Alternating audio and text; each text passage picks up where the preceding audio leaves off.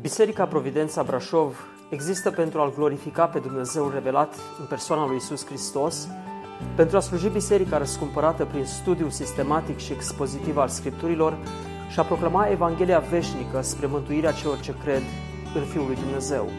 Puteți asculta și alte mesaje sau serii de prelegeri vizitând website-ul nostru www.providențabrașov.ro Vă invit să ascultăm cuvântul lui Dumnezeu în această zi din Evanghelia după Luca, capitolul 5, de la versetul 17. Haideți să ne ridicăm împreună să citim acest cuvânt al Scripturii.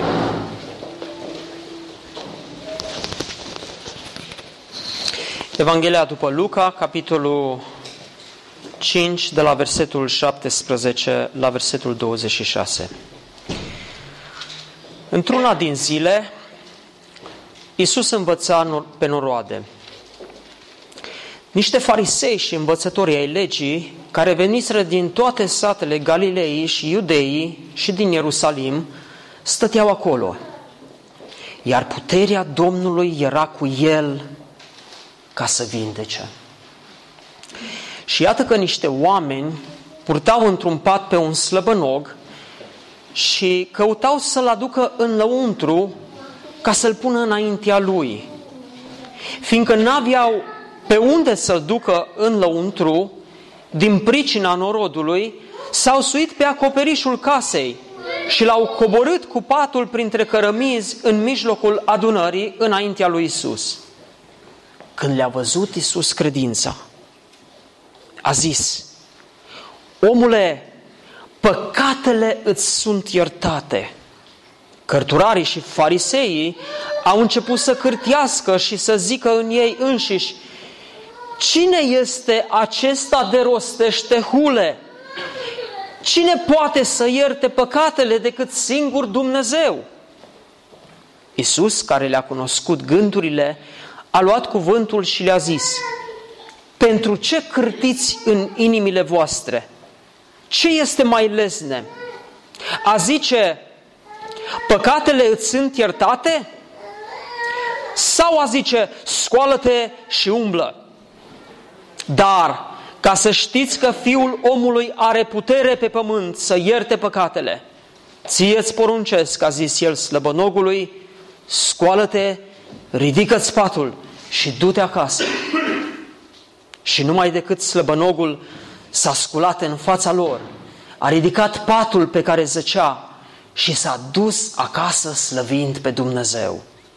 Toți au rămas uimiți și slăveau pe Dumnezeu plini de frică. Ziceau, azi am văzut lucruri nemaipomenite. Părinte, te rugăm să binecuvântezi cuvântul acesta de la tine, te rugăm să ne deschizi mintea, să ne luminezi mințile și să transformi inimile noastre pentru a asculta de acest cuvânt. Amin. Luați, vă rog, locurile.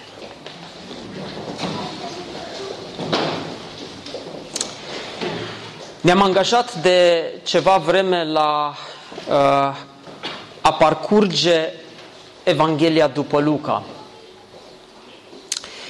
Și este o, un angajament frumos al unei biserici de a se așeza înaintea cuvântului și de a urmări descoperirea pe care Dumnezeu ne-a făcut-o în Scripturi, luând fragment cu fragment din uh, Evanghelia după Luca.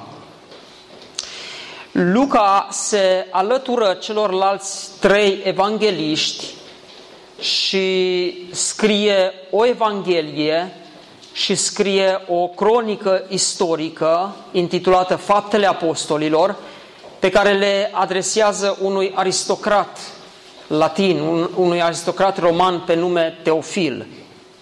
Și scopul pe care Luca îl are, alături de ceilalți evangeliști, este să dovedească cu diamănuntul, cu argumente capitale, solide, că Isus Hristos, Isus din Nazaret, este Mesia, cei pe care evreii l-au așteptat de secole.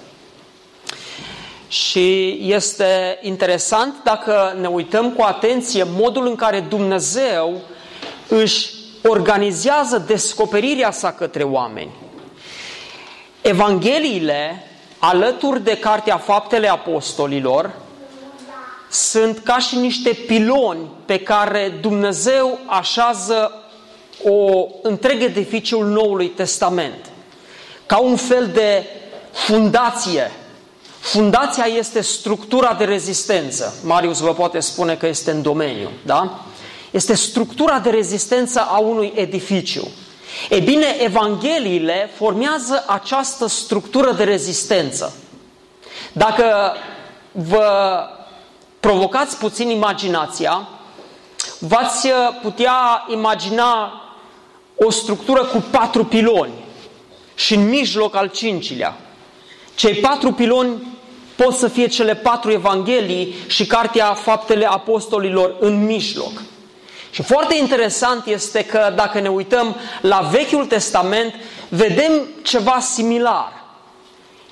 Tora sau cărțile lui Moise joacă același rol de a așeza fundația Vechiului Testament. Și putem porni cu Geneza, Exodul, Leviticul și Exod, Leviticul și Deuteronom, da? Numeri, numeri, da? Exod, Levitic și numeri. Patru piloni pe care îi așezăm și în mijloc așezăm Deuteronomul, da? Și aceasta formează structura de rezistență sau fundația Vechiului Testament. În timp ce în Noul Testament Evangheliile, alături de faptele apostolilor, formează structura de rezistență a Noului Testament. Și acest lucru este important să-l înțelegem. Pentru că epistolele se așează pe această structură de rezistență. Evangheliile ne dau nouă învățătura de bază a Noului Testament. Și modul în care Luca își uh, dezvoltă Evanghelia și învățătura este foarte interesant. Am văzut până acum că el pornește în a așeza la început, în primele patru capitole, niște mărturii. Mărturii ale unor oameni, ale unor îngeri, mărturia lui Dumnezeu, mărturia unei genealogii, mărturia demonilor chiar, că El, Hristosul, este Fiul lui Dumnezeu. Toate mărturiile acestea, de la puterile cele mai adânci, care se află în adânc, până la instanța supremă, Dumnezeu, toate mărturiile acestea vin să dovedească că acest Isus este Fiul lui Dumnezeu. După ce aducem mărturiile acestea care sunt esențiale, Luca trece la a arăta că atât în învățătura sa, cât și în lucrările pe care le făcea Domnul, dovedea prin aceasta că este Fiul lui Dumnezeu. În învățătura sa pe care o dădea, totul se potrivea, toate mărturiile scripturilor Vechiului Testament dovedeau și Domnul Isus descoperea cum învățătură cu învățătură, profeție cu profeție din Vechiul Testament trimiteau și toate se împlineau în Isus Hristos. Pe lângă acestea, faptele pe care le-a făcut, minunile pe care le-a făcut, puterea care s-a văzut în vindecări, în puterea pe care a arătat-o față de natură și în puterea pe care a dezvoltat-o față de puterile demonice, puterile întunericului, Domnul Isus demonstra că este Fiul lui Dumnezeu. Și pentru că vom continua Evanghelia după Luca și ne vom duce de la tablou la tablou, aș vrea să vă imaginați excursia pe care noi o facem în Evanghelia după Luca ca intrarea într-un muzeu. În urmă cu câțiva ani de zile am avut uh, bucuria să ajung și eu în Londra, pe unde este familia moarcă și acum. Uh, și în Londra există mai multe muzee care sunt uh, uh, gratis. Poți să te duci să vizitezi muzeele. Și m-am dus și eu pentru că cele care costau, costau mulți bani. Unul dintre aceste muzee este Muzeul uh, de Artă. Muzeul uh, de Artă uh, de lângă piața Nelson, dacă nu mă înșel. Uh, este o galerie de artă absolut fenomenală. Dacă aveți ocazia să ajungeți prin Londra, nu ratați această galerie de artă. Întrucât timpul meu n-a fost suficient, ce am reușit să fac a fost realmente să alerg din uh, secțiune în secțiune și să mă uit la mai multe tablouri și câteva tablouri să-mi rețină atenția. Dar erau atât de multe încât mi-am dat seama, ai nevoie de o săptămână ca să stai realmente și să-ți dai seama. Ei, după aceea mi-am cumpărat niște cărți, niște albume uh, despre galeria de artă din Londra și am început să le citesc.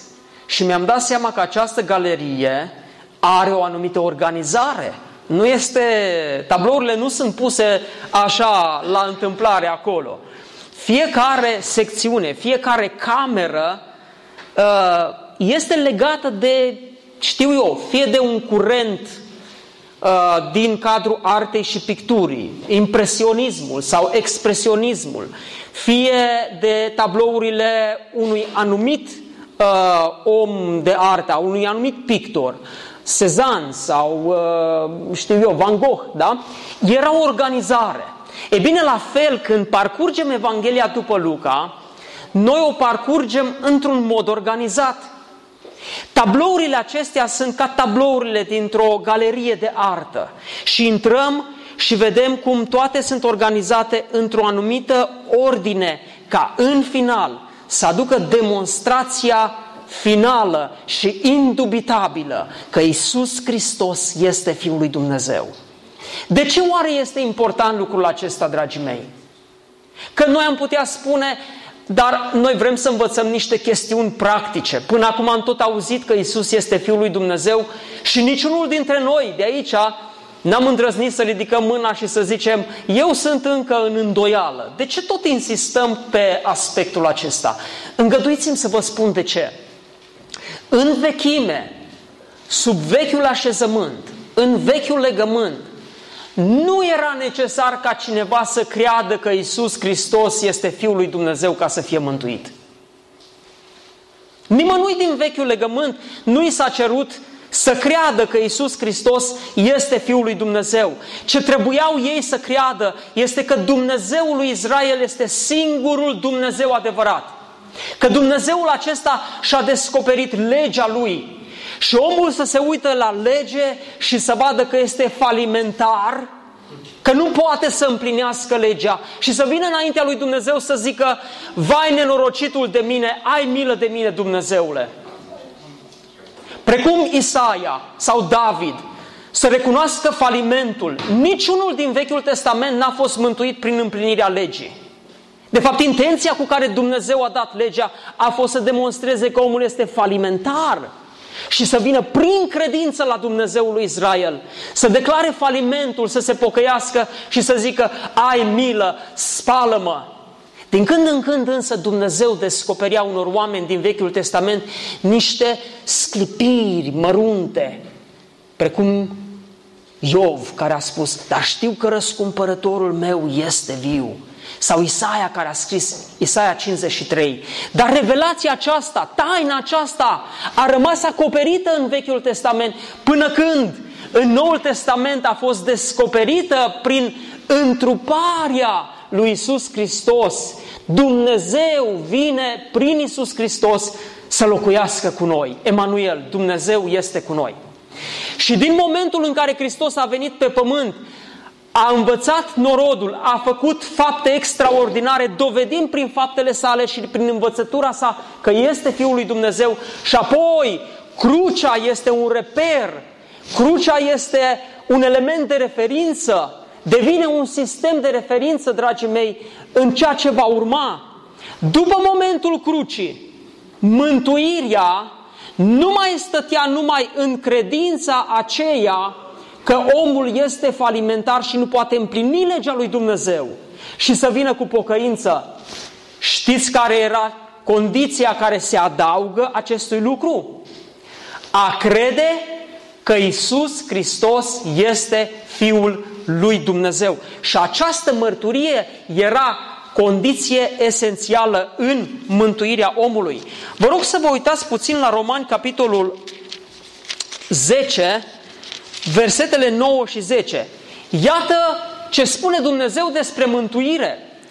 Dacă mărturisești deci cu gura ta pe Isus ca Domn și dacă crezi în inima ta că Dumnezeu l-a înviat din morți, vei fi mântuit. Înțelegeți? Căci prin credința în inimă se capătă neprihănirea și prin mărturisirea cu gura se ajunge la mântuire. Așadar, după momentul crucii, fiecare om care dorește să fie mântuit, nu poate să fie mântuit dacă nu crede că Isus Hristos este Fiul lui Dumnezeu și are mărturia aceasta. Alături de această credință și mărturie, sau încorporat în această credință și mărturie, este actul de pocăință, de căință al omului și de așezare a credinței sale doar în Isus Hristos. Dragii mei, lucrurile acestea sunt fundamentale, sunt esențiale. Aceasta este Evanghelia.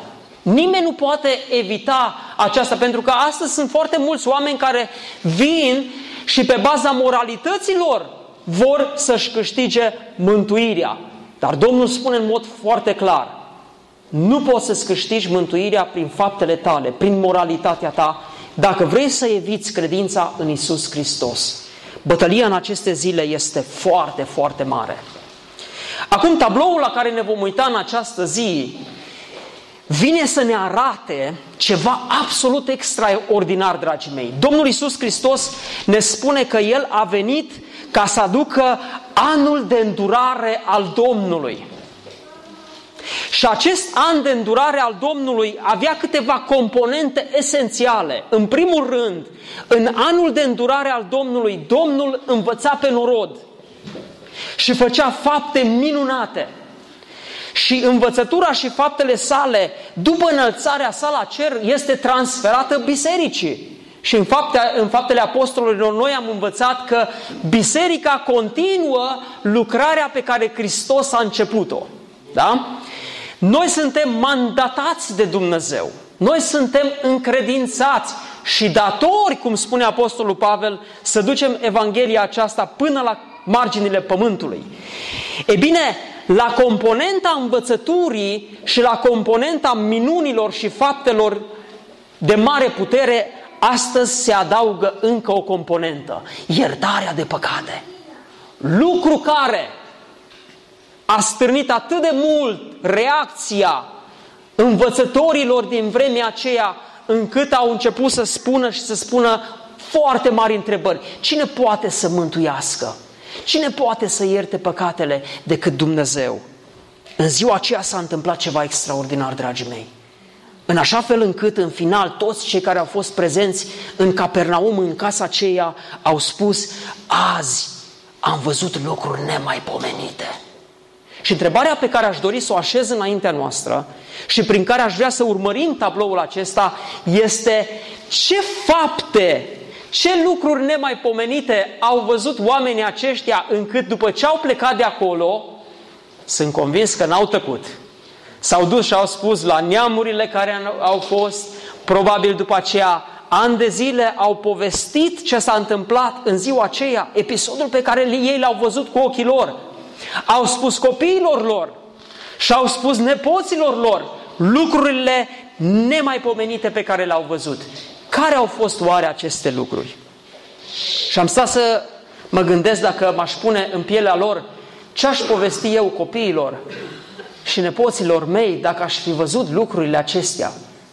În primul rând, cred că lucrul nemaipomenit pe care ei l-au remarcat, mai ales unii care până atunci poate nu l-au mai văzut pe Isus. Unii care în ziua aceea au, l-au văzut pentru întâia dată. Cred că primul lucru pe care l-au remarcat a fost învățătura sa. Cuvântul ne spune în versetul 17 că Isus învăța pe noroade. Și Luca deja a început să ne spună cum anume învăța Isus pe noroade. Capitolul 4 ne spune că versetul 15 spune că Isus învăța pe oameni în sinagogile lor și era slăvit de toți. Apoi, după ce în Nazaret el a deschis sulul cărții lui Isaia și a citit acel fragment din Isaia 61, Duhul Domnului este peste mine, pentru că m-a uns să vestesc săracilor Evanghelia, m-a trimis să tămăduiesc pe cei cu inima zdrobită, să propovăduiesc robilor de război sloboziria și orbilor căpăterea vederii și să dau drumul celor apăsați și să vestesc anul de îndurare al Domnului. Spune că cei ce se aflau în sinagogă aveau privirile pironite spre el. Și a început să învețe. Și toți îl vorbeau de bine se mirau de cuvintele pline de har care ieșau din gura lui și ziceau, oare acesta nu este fiul lui uh, Iosif? La fel în Capernaum, spune versetul 32, ei erau uimiți de învățătura lui pentru că vorbea cu putere. În finalul predicii de pe munte, care a fost tot în zona Capernaumului, cuvântul lui Dumnezeu ne spune prin evanghelistul Matei că după ce a sfârșit Iisus cuvântările acestea, noroadele au rămas uimite de învățătura lui, căci el îi învăța ca unul care avea putere, nu cum îi învățau cărturarilor. În învățătura lui, Hristos, era o putere, o putere pe care orice om o putea simți, o putea remarca în timp ce asculta cuvântul. Și probabil că nu există episod mai fascinant decât acela în care mari preoți trimit pe soldații templului, pe aprozi, să-l aresteze, să-l lege pe Domnul, să săturase să audă. Să-l lege și să-l aducă la ei. Aprozii s-au dus și pentru un moment au ascultat învățătura pe care o dădea Hristos și s-au întors la mari preoți care în mod uimiți i-au întrebat unde este, de ce nu l-ați adus? Știți care a fost răspunsul lor? Nu că n-au putut să-l prindă, să lege din pricina mulțimilor. Știți ce au spus aceștia? Niciodată n-a vorbit cineva ca omul acesta. Și au venit cu mâinile goale. Simplu fapt că ascultaseră învățătura lui Hristos i-a copleșit atât de tare încât nu s-au putut apropia ca să-l lege. În grădina Ghețiman, când iarăși au venit aceștia, sau probabil alți aprozi, împreună cu mari preoți și căutau. Când Domnul Iisus Hristos a spus pe cine căutați și au spus pe Iisus și au spus eu sunt. Știți ce spune Scriptura? Că în momentul acela au căzut la pământ. Puterea cu care Hristos învăța zguduia ființa care asculta acolo. Oamenii aceștia care în ziua aceea s-au aflat în încăperea din Capernaum, primul lucru pe care l-au putut mărturisi ca fiind nemaipomenit a fost învățătura lui. Învățătura aceasta stârnea reacția unor categorii care erau de mare importanță în Israel. Cuvântul ne spune că niște farisei și învățători ai legii care venise din toate satele Galilei și Iudeie și din Ierusalim stăteau acolo – Firește, nu ne imaginăm că din fiecare sat sau din fiecare oraș din Galileea și Iudeea uh, au venit niște reprezentanți, este o metaforă aici, dar uh, vestea despre învățătorul acesta, despre acest rabin fără școală, rabin fără școală din Nazaret, care aduna mulțimi pe care nimeni până atunci nu le-a putut aduna, S-a răspândit în toate ținuturile și mulți farisei și învățătorii ai legii au venit să-l asculte. Și cuvântul ne spune că puterea Domnului era cu el ca să vindece. În primul rând, acești oameni erau preocupați de ce spune el. Pentru că fiind învățătorii ai legii, firește, urechea lor în primul rând era preocupată de ce spune el. Asta era prima lor preocupare. Ce anume spune el încât atrage mulțimile acestea? De ce? Poate ca să ia și ei metoda prin care să poată și ei atrage mulțimi sau să țină mulțimi în jurul lor. Și au venit să-l asculte. Acum, uh, în Evanghelia după Luca, acesta este primul tablou în care fariseii și cărturarii, învățătorii legii, sunt menționați. Și aș vrea să mă opresc puțin să vorbesc despre ei, pentru că de aici, în următoarele patru sau cinci fragmente, îi vom vedea din nou și din nou și pe tot parcursul Evangheliei după Luca. Cine erau aceștia? Fariseii, când auzi cuvântul acesta astăzi, uh, dacă îi zici cu, cuiva, băi Dane, tu ești un fariseu, nici nu mai trebuie să zici alte lucruri, nu? Că îți cam dai seama ce vrei să comunici prin aceasta. E bine, în vremea aceea vreau să vă spun, dacă îi spuneai cu, cuiva fariseu, nu avea nici pe departe încărcătura negativă sau conotația negativă pe care cuvântul o are în ziua de astăzi. În ziua aceea, a spune cuiva că uh, Levi uh, este fariseu, oamenii ziceau, hmm, da, da, interesant, aveau o părere bună, aveau o părere pozitivă despre aceștia. Să vă dau un exemplu, cum de altfel astăzi, de pildă, în uh, cultura predominantă religioasă care este în țara aceasta, cultura ortodoxă, dacă vrei, dacă vorbești cu un ortodox, dar unul dedicat, nu unul care nu are nicio afinitate față de credința în care s-a născut, și vorbești despre un călugăr, în general nu vei auzi o părere negativă despre călugări. Da? Vei auzi cumva un fel de cuvânt de respect sau poate de admirație prin, în virtutea faptului că omul acela a hotărât să nu se mai căsătorească niciodată, să se retragă din societate, să stea, să se roage într-o mănăstire, să se scoale la două noaptea, la cinci noaptea dimineața și în alte ore ale zile nu știu câte rugăciuni trebuie făcute și să urmeze un program extrem de, extrem de strict și o viață ascetică. Acum, sigur, dacă privești lucrul ăsta din alt unghi și constați ce se întâmplă uneori în mănăstiri și te uiți că Hristos, da, avea câteva retrageri, dar nu a avut o viață izolată, ascetică, în mod complet. Am putea să avem câteva rezerve față de monasticism în sine, ca mișcare. Dar vreau să vă spun că, în general, în cultura ortodoxă există un respect. De ce? Pentru că oamenii aceștia s-au separat de viața aceasta în care te bucuri, de familie, te bucuri de copii, te bucuri de tiramisu, te bucuri de alte lucruri și oamenii stau într-o viață ascetică și postez foarte mult acolo în mănăstire. Ei bine, fariseii aceștia aveau cam profilul acesta și ei se retrăseseră. De altfel, fariseu, în cuvântul original, însemna separat. Ăștia sunt cei care s-au separat de noi ăștia păcătoși. Și oamenii aveau o, o, o, un respect și ei aveau o anumită reputație. Învățătorii legii, pe de altă parte, sau cărturarii, așa cum mai sunt numiți în Scriptură, erau aceia care stăteau foarte atent cu legea în mână, cu Tora.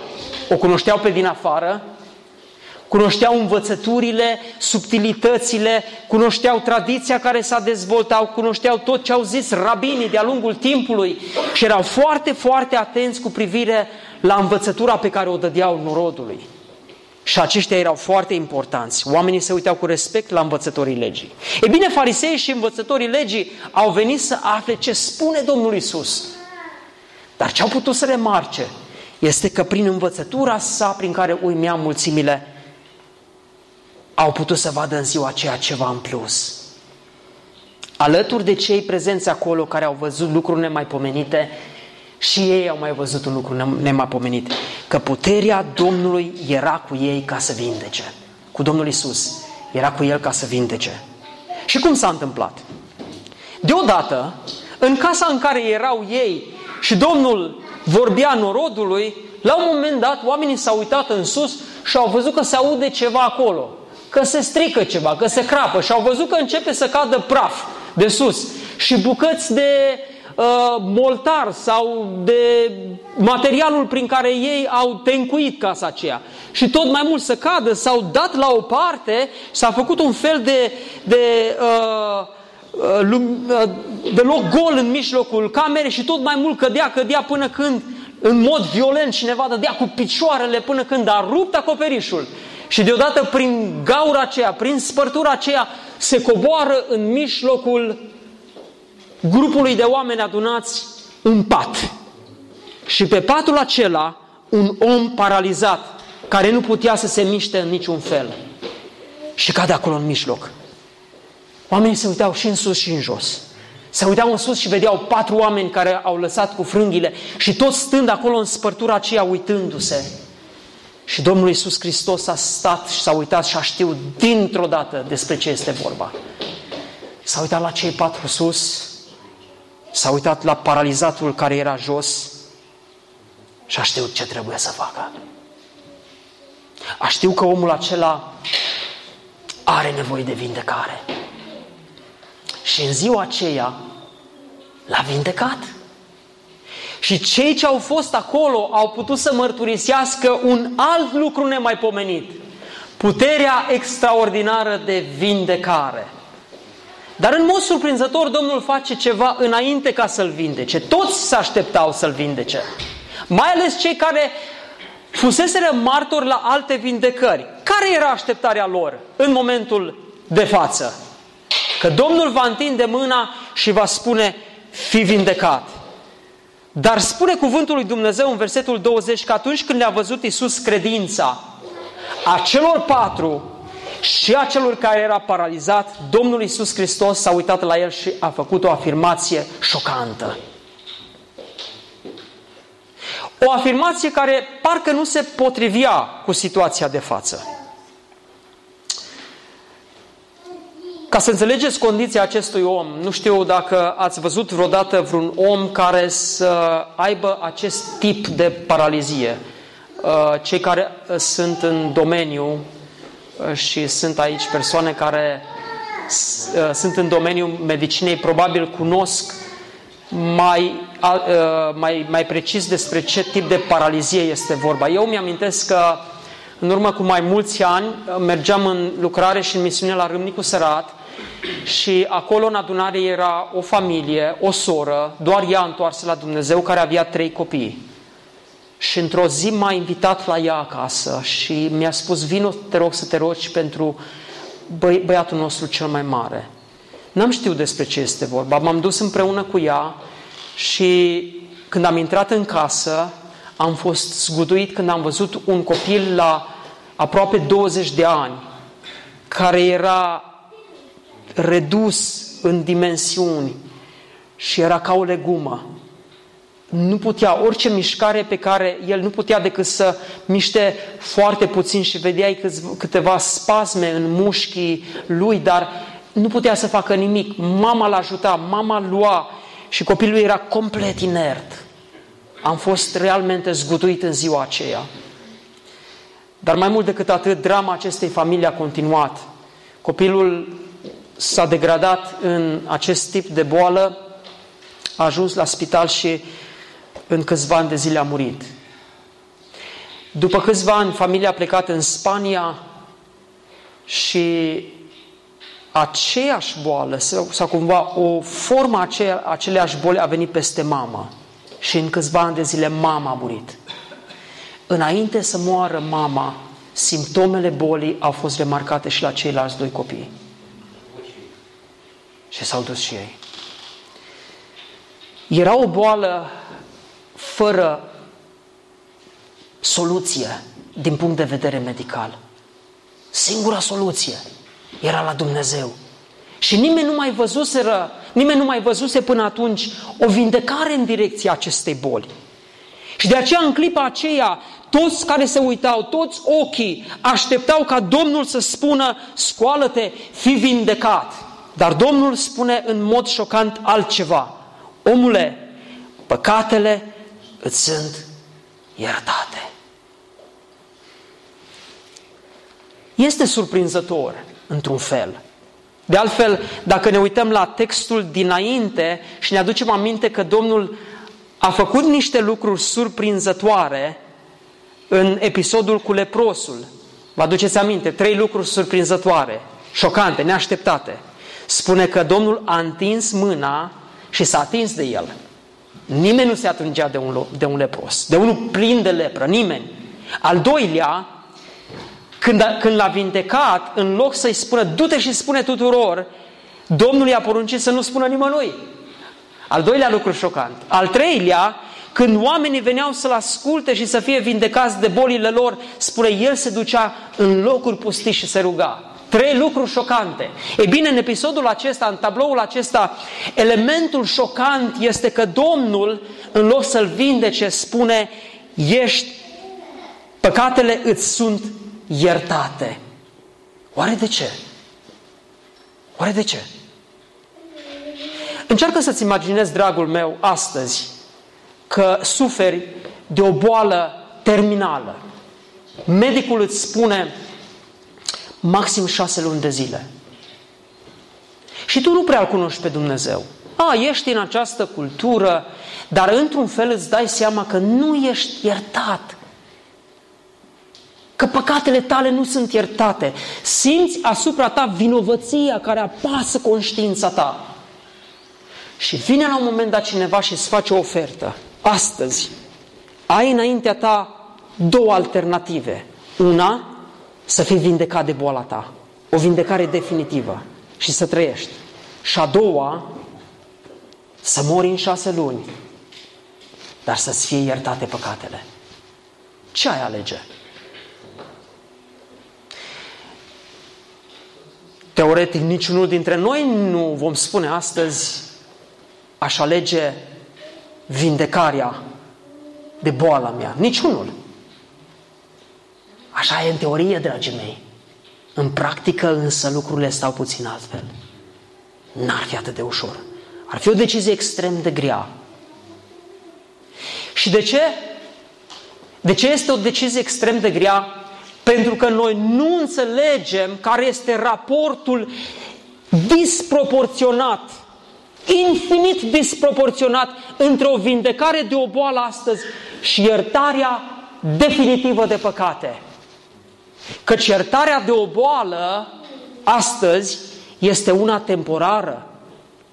Moartea într-o bună zi va bate și la ușa ta. Iertarea de păcate însă nu are limite. Este definitivă. Este pentru eternitate. De aceea, oricât de greu ne-ar fi, dragii mei, și sunteți unii care ați trecut în ultimii, în ultimii ani prin încercări extrem de grele, extrem de mari. Și acolo m-am bucurat să văd că în mijlocul bolii și în mijlocul încercării m-am bucurat enorm să văd cum înflorește sămânța credinței. Și cum unii v-ați legat de Domnul și a spus orice s-ar întâmpla, eu vreau să rămân cu Domnul. Sunt convins că în ziua aceea omul care stătea acolo pe pat și probabil doar mușchii lui nu-l ajutau, însă mintea, conștiința lui funcționa, știa foarte bine, știa în mod foarte clar că el era vinovat. Și Domnul care știa gândurile lor, cum spune textul, știa că în inima acestui om apasă vinovăția, de aceea a așezat ca prioritate iertarea păcatelor sale. Dragii mei, astăzi sunt oameni care caută vindecări și este bine. Și noi ne rugăm pentru vindecare. Și noi vă chemăm pe unii care sunteți loviți de boală să veniți să punem mâinile peste voi, să facem chiar ungerea și să ne rugăm pentru vindecarea voastră. Dar aș vrea să vă spun și să nu uitați niciodată că mai presus de vindecarea trupului vostru este iertarea definitivă a păcatului vostru. Când ai păcatul iertat, ești eliberat de o povară infinit mai mare decât povara pe care ai purta-o prin faptul că în trupul tău este o boală infinit mai mare. Și nu știu dacă astăzi înțelegi greutatea acestui lucru. Omul acesta a trăit experiența iertării în ziua aceea. Dragii mei, mesajul Bisericii Providența în această generație nu este mesajul vindecării dacă îl primești pe Domnul. Mesajul Bisericii Providența în această generație nu este mesajul unei vieți mai bune dacă îl urmezi pe Domnul. Cu toate că aceasta poate să fie o consecință. Nu este o societate care scapă de toate anomaliile și de toate nelegiuirile în care trăiește. Mesajul Bisericii Providența în această generație este mesajul iertării. Acest mesaj trebuie să-l ducem în trăirea noastră și în mărturia noastră verbală înaintea oamenilor. Dar prin faptul că Domnul a spus acestui om păcatele sunt iertate, acolo a aruncat o bombă în mijlocul adunării. Pentru că, hai să spunem că acești învățători ai legii stăteau și ascultau. Hmm, extraordinar. Wow! Recunosc că omul acesta are putere în învățătură. Și apoi, când Domnul a întins mâna și a spus, fii vindecat, ridică spatul și umbră, eu cred că oamenii aceștia s-au dat puțin în spate, i-a pătruns un fior să vadă cum mușchii acelui om încep să, să funcționeze, să-și descleșteze mâinile, să se ridice de pe pat, să umble. Toată lumea a trăit fiorul acela al unei puteri prezente în mijlocul lor și învățătorii legii au putut să spună aici este ceva extraordinar. Probabil ca Nicodim unii au spus nu se poate ca aici să nu fie mâna lui Dumnezeu, iar alții au, s-au încrâncenat și au spus cu ajutorul lui Belzebub scoate dracii aceștia și face minunile acestea.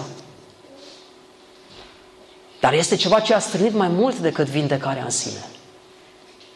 I-a strânit faptul că omul a spus, omule, păcatele îți sunt iertate. Și aici cărturarii și fariseii au început să fiarbă, să cârtească și să zică, cine este acesta? De o rostește hule! Cine poate să ierte păcatele decât singur Dumnezeu? Dragii mei, oamenii aceștia aveau o teologie corectă. Chiar dacă erau farisei și chiar dacă erau cărturari și nu trăiau după voia lui Dumnezeu, ci mascau o viață, aveau o teologie corectă. De ce? Pentru că, într-adevăr, nimeni, absolut nimeni, nu poate ierta păcatul decât Dumnezeu. Ce făcea Domnul Isus Hristos acolo era o demonstrație capitală, șocantă, într-adevăr că El este Dumnezeul întrupat, venit în Fiul. Toată Dumnezeirea, toată plinătatea Dumnezeirii locuia în Hristos și această Dumnezeire se manifesta față de păcatul și falimentul omului, spunându-lui, păcatul îți este iertat. Iisus le-a cunoscut gândurile. Și aici a venit cu o provocare mare și mai mare pentru ei. S-a uitat la ei și le-a spus așa, ce este mai ușor?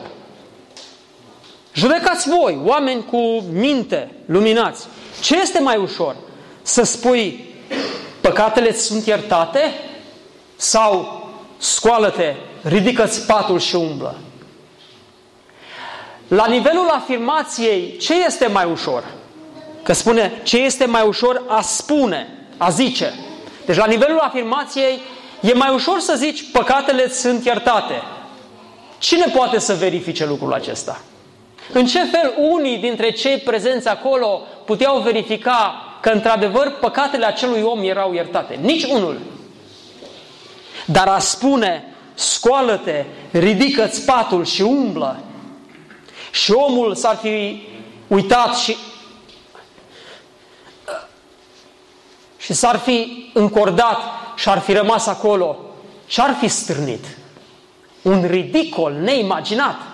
Cărturarii și farisei de acolo ar fi început să râdă și să spună, iată, încă un mincinos, încă un Mesia care s-a ridicat alături de atâția alții. Dar în momentul în care omul acela s-a ridicat, ție îți poruncesc, a zis slăbănorule, scoală-te, ridică spatul și du-te acasă. A demonstrat acolo o autoritate pe care nici unul dintre aceștia nu mai puteau contesta. Știți de ce? Pentru că aici se uneau două aspecte. Puterea de a vindeca și pe lângă puterea de a vindeca, prin puterea de a vindeca, Domnul Isus Hristos își demonstra autoritatea de a ierta. Autoritatea de a ierta. Și vreau din nou să vă aduc aminte foarte pe scurt diferența dintre putere și autoritate. E o diferență. În Scriptura noastră nu avem decât un singur cuvânt, putere. Putere. Și în dreptul cuvântului autoritate. Dar este o diferență. Așa cum am explicat cu copiilor. Da? Omul avea putere, în ghilimele. Dar ce avea? Avea, de fapt, autoritate peste animalele acele mari. Da? De ce? Pentru că animalul când, știu eu, Adam a spus dita mai dinozaurului stai jos, dinozaurul putea să întindă piciorul și să-l calce ca pe o gâză. Da? Căci avea putere. Dar omul, chiar dacă nu avea puterea dinozaurului, avea autoritate peste el. Și când îi spunea stai jos, stai jos. După cum astăzi, dacă mergeți acasă de la biserică și conduceți cu viteză foarte mare și sunteți într-o mașină, într-un microbuz mare sau știu eu, puteți fi într-un tir mare și apare un polițist, un polițist mic acolo, pricăjit așa, și scoate un băț și te trage pe dreapta. Ce faci? Stai și te gândești, stai bă că eu aici am cai putere. Cai putere, 150 de cai putere. Și calci accelerația și cu puterea care o ai, îl faci plăcintă. Da? Nu! Te oprești imediat, pui piciorul pe frâna aceea care antrenează că ai putere ca să oprești mașina. De ce? Pentru că puterea pe care tu o ai în pedală este mai mică decât autoritatea pe care el o are în bățul lui. Și de ce are el această autoritate? Știți de ce? Pentru că stă sub autoritate. Dacă ar veni șeful lui și el ar zice, ia du-te bă, pleacă de aici, că aici e sectorul meu, ce te bași aici? Imediat el, prin nerespectarea autorității, își pierde autoritatea. De aceea, dragii mei, surori căsătorite, ascultați, Dumnezeu a așezat o structură de autoritate. Câtă, vrei, câtă vreme stai sub autoritatea bărbatului tău, ai autoritate peste copii. Când ai ieșit de, această, de sub această autoritate, imediat consecința este că îți pierzi autoritatea în mod instantaneu. Pentru că aceasta este structura de autoritate așezată de Dumnezeu. Și uneori, chiar dacă soțul nu are dreptate, că vei spune, sunt convinsă că nu are dreptate, fă ce spune el. Rămâi sub această autoritate și va fi binecuvântare. Și Dumnezeu îl va cerceta și pe el să se arate că a greșit. Dar rămâi sub această autoritate. E bine, dragii mei, aici cuvântul ne arată puterea de vindecare și autoritatea de a face minuni, de a, face, de a, de a aduce vindecarea. Și în, în fața puterii sale de a rosti iertarea peste, peste acest om, Dumnezeu a adus justificarea, îndreptățirea și împăcarea cu Tatăl. Numai decât slăbănogul s-a sculat în fața lui, lor, și s-a dus acasă lăudând pe Dumnezeu. Aceasta a fost o demonstrație indubitabilă, dragii mei, că Domnul Isus Hristos, da, are o învățătură extraordinară, da, are puterea ca să facă minuni, dar are și autoritatea ca să vindece. Și aș vrea să vă spun în încheiere, nu există lucru mai frumos în această lume decât să ai păcatul iertat. Gândește-te, suntem în anul de îndurare și șansa este încă înaintea noastră de a veni la Cel care are putere să ne vindece în trupul acesta, dar mai mult are putere și are autoritate să ierte păcatul tău și păcatul meu. Vino la El, primește această Evanghelie și împacă-te cu Dumnezeu. Amin.